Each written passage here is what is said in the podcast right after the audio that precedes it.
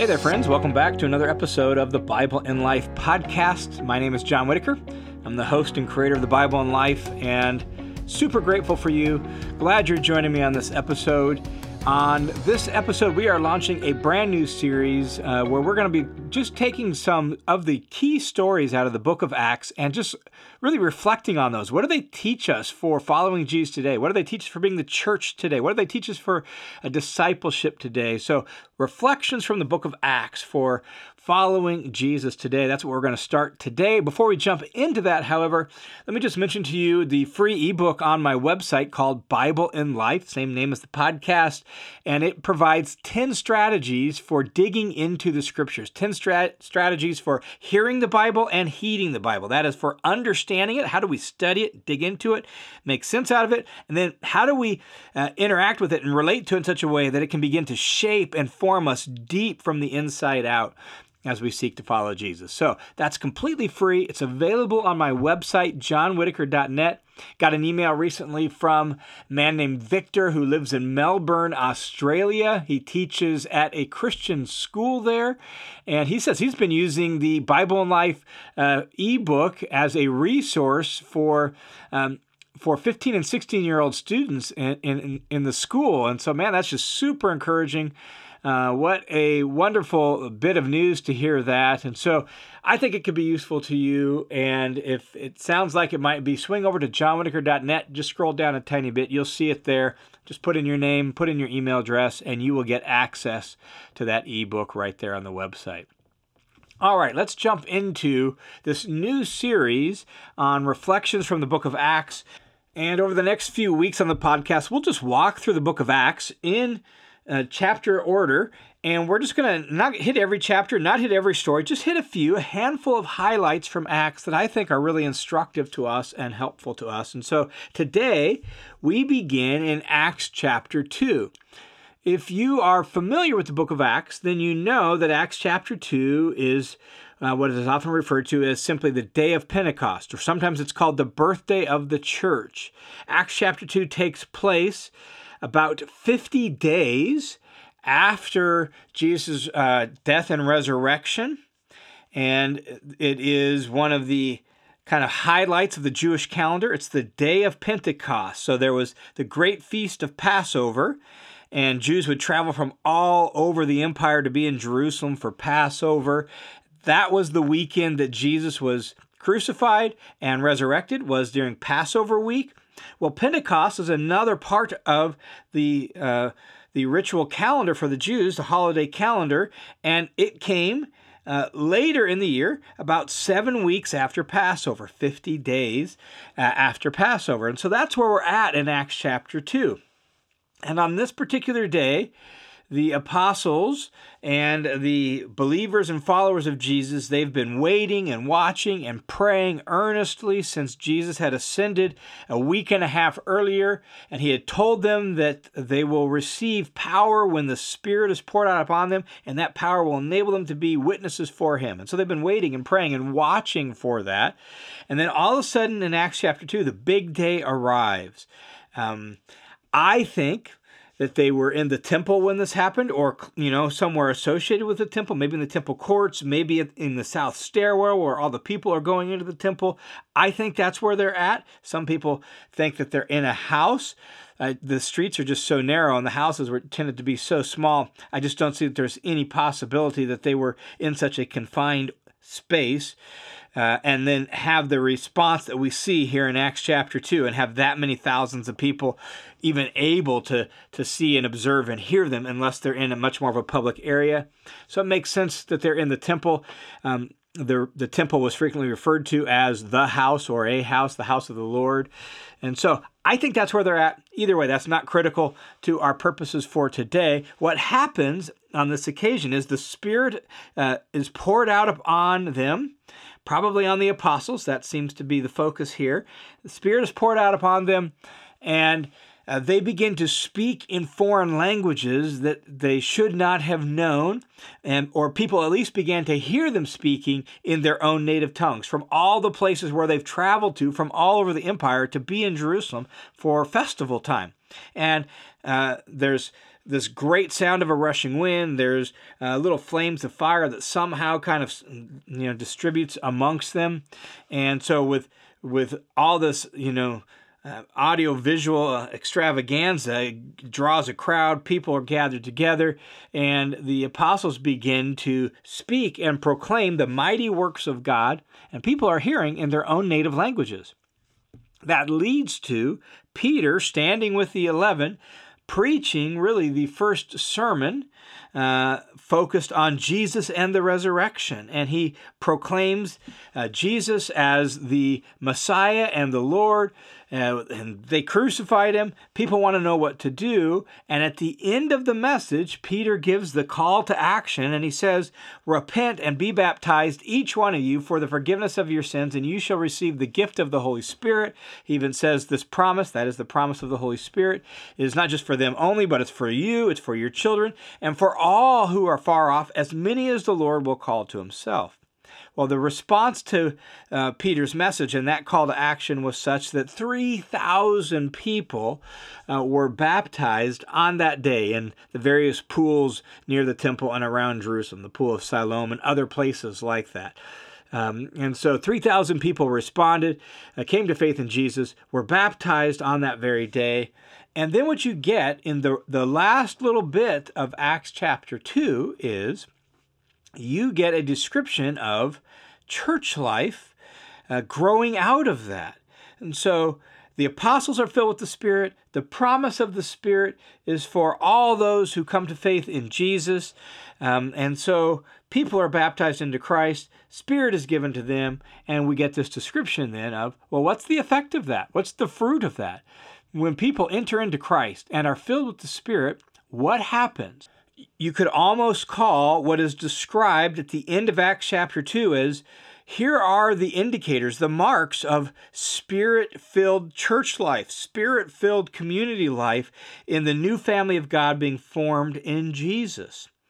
And so let me just read down through the last handful of verses and kind of comment as we go and just draw out a few little implications for us as we think about the priorities of our churches today and the marks of the Spirit's work in the lives of God's people in our churches today. That's the focus here that I want us to think about as we reflect on this from Acts chapter 2. So I will pick up reading in Acts 2, verse 41. So then, those who had received his word were baptized, and there were added that day about 3,000 souls. And so here is the birthday of the church, and it, it uh, is you know, born with with flair, 3,000 people immediately drawn into the new family of Jesus here in Jerusalem on the day of Pentecost. And then Luke, the author of Acts, goes on to describe it like this. He says, And they were continually devoting themselves to the apostles' teaching, to fellowship, to the breaking of bread, and to prayer.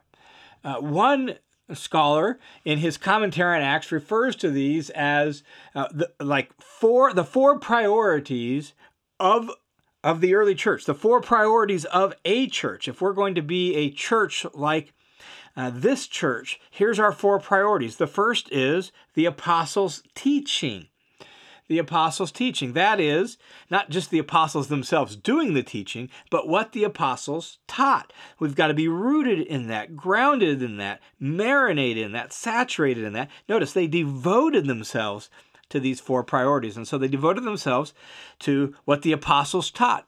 We need to do the same sort of thing. We need to immerse ourselves in the uh, the Gospels, Matthew, Mark, Luke, and John. That's the teaching of the apostles. We need to uh, root ourselves and uh, shape ourselves by the letters of the New Testament. Um, Paul's letters and Peter's letters and John's letters. These are the teachings of the apostles. And so they were uh, devoted to that. That's priority number one. They were devoted to fellowship.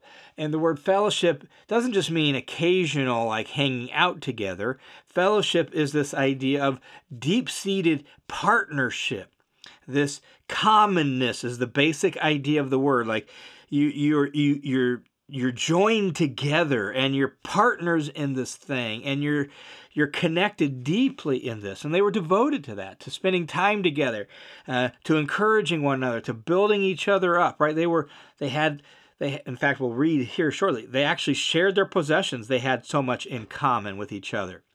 And then to the breaking of bread um, and that includes sharing meals together. Again, we'll see that shortly in the description that follows. They ate together regularly, so they they they ate together. But I think here it probably also includes uh, the Lord's Supper together and commemorating Jesus and his death and resurrection and, and, and, and remembering him in this moment of this kind of central part of their breaking bread together. That we know that was a central part of the early church. And so breaking bread together. And then they devoted themselves to prayer or to the prayers that they they prayed together and they, they went to the hours of prayer in the temple to pray together. And, and so they were devoted to that. So those four priorities are some of the first marks uh, of a church that is full of the Spirit. When God's Spirit comes in, here's four priorities that should shape our church life together. And then the text goes on and it says this And everyone kept feeling a sense of awe and many wonders and signs were taking place specifically through the hands of the apostles. And then it goes on like this and says, And all those who had believed, so now all those who have believed, they're in Christ, they've been baptized, they're full of the Spirit, they were together. Literally, uh, they were upon the same things, and they had all things in common. That's a connection to fellowship. They had all things in common. And what does that mean? Well, keep reading and they began selling their property and their possessions, and they were sharing them with everybody as anyone might have a need. So they're selling off extra property, extra possessions. They're taking that money and they're using that to take care of uh, the needy among them. And day by day, they were continuing with one mind in the temple, breaking bread from house to house. Again, taking meals together, right? They were taking their meals together with gladness and sincerity of heart, praising God and having favor with all the people. So the people of Jerusalem who aren't believers are impressed by this and are being impacted by their life together. And the Lord was adding to their number day by day those who were being saved. So notice all the things that these new believers were doing for each other and with each other.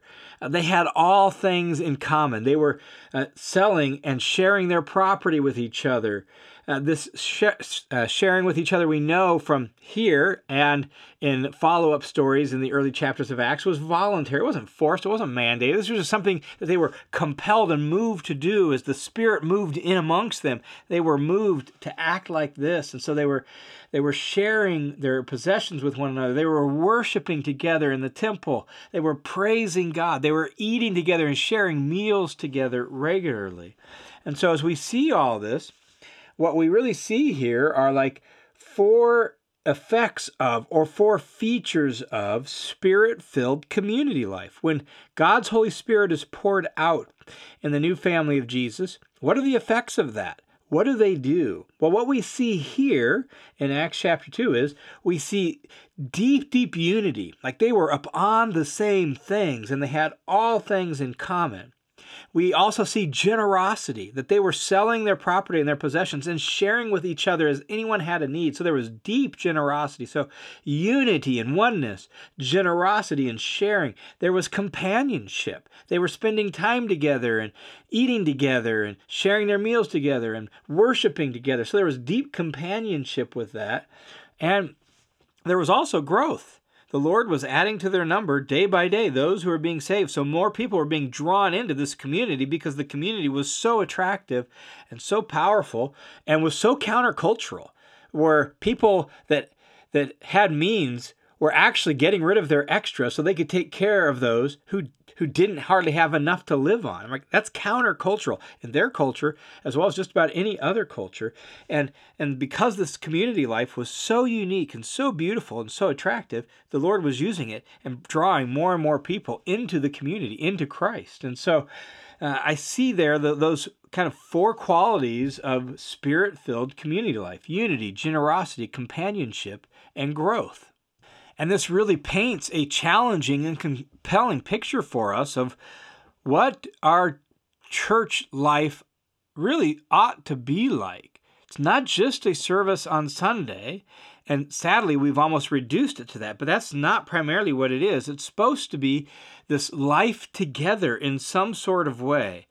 Uh, a man by the name of Sherwood Wirt once wrote this. He said, I have learned that there is no point in talking about strong churches and weak churches, big churches and little churches, warm churches and cold churches. Such categories are unrealistic and really besides the point. There's only a loving church and an unloving church. And in a real sense, I think that's really, really crucial for us to think about. And what we see here in Acts chapter 2 is very much a loving church, a church that was loving God with worship and praise, and a church that was loving people, not just in words, but tangibly and practically in the way they ate their meals together and they invited people who, who maybe they would have never associated with before into their homes and they ate with them. They sold off some of their extra property and possessions so that they could take care of these new brothers and sisters who didn't have enough to live off. That's a loving church. And Sherwood Wirt is saying, I've learned that that's really what matters is the, the mark of an effective, healthy, vibrant church is love. When we love God, and when we love people the way Jesus has loved us. That's the mark. In fact, that's what Jesus said in John chapter 13, right? He said, They will know you're my disciples by your love for one another. And in Acts chapter 2, that's exactly what we see happening. And I think that's why the Lord could use that to draw people to himself, to add people, because like something's different about them. They will know you're my disciples by the unique and powerful way in which you love one another. And so, what we see here in Acts chapter 2 is that uh, the church is, are the people, that's the people of the living God, the people among whom God is going to move in by his Spirit among them. And when that happens, it changes everything. Um, it changes how they spend their time and how they use their money and how they relate to people, all kinds of people across the socioeconomic spectrum. And so we must remember that we as the church are the temple of the living God. And the marks of that will show up practically in our life together. In fact, we see it here. Uh, and one, one um, one expert said it like this that one of the very first tests of discipleship to Jesus is the radical change in one's relationship to money and finance. And we see that here, right? Like it changes things when God dwells in among us. And so if you and I are filled with the Spirit, it will show up in the way we interact with one another in the body of Christ. It'll show up in our, our purity and our unity and our joy and our worship and our interaction with one another. And all of that will be used by God to draw people to Jesus as we see here. And so uh, that's my first reflection out of the book of Acts is what does it look like to be a church where God's spirit is having his way? Well, it looks like these four priorities of apostles' teaching, fellowship, breaking of bread, and prayer. And it looks like these four effects of unity, generosity, companionship, and growth. May it be true among us. There's probably more we could say out of this, but that's enough for now. May it be so of us that we would be like that. And those of us who are responsible for shepherding and leading churches, may we humble ourselves before the text, prayerfully considering what are we pouring our energies and our time in? Is it is it um, is it fostering this kind of culture? Is it fostering these kinds of effects? Is it focused on these priorities, may we continually revisit the text for us to really think that through so that we could actually be a church where the things, the priorities of God, are the things that get focused on and get emphasized. All right, thanks for tuning into this episode of the Bible in Life podcast. Pray that it's encouraging to you and helpful to you. The Bible in Life is a listener supported, crowd-funded Bible teaching ministry that's made possible by the generous support of all sorts of people just like you. So thanks a ton for your support. And at this stage in the ministry, we could really use increased support as the ministry continues to grow. Uh, there's more needs, and that one of those needs is for more help for me because I've pretty much been doing almost everything by myself. And I really met a point where I need some admin help, got somebody working with me and helping me a little bit. Uh, I could use them a whole lot more if I had the funds uh, to pay them. And so if you want to join the team of supporters, feel free to swing over to johnwhittaker.net, click the give button, and that'll direct you to a page where you can set up a one time or a monthly recurring donation through World Family Mission, a registered nonprofit uh, that provides financial support and accountability for this ministry. So I invite you to prayerfully consider that and see if the Lord is leading you to become a partner and supporter of this ministry. Hey, thanks a ton for tuning into this episode. May God bless you as you seek Him. I look forward to uh, thinking through some more reflections from Acts with you next week. God bless.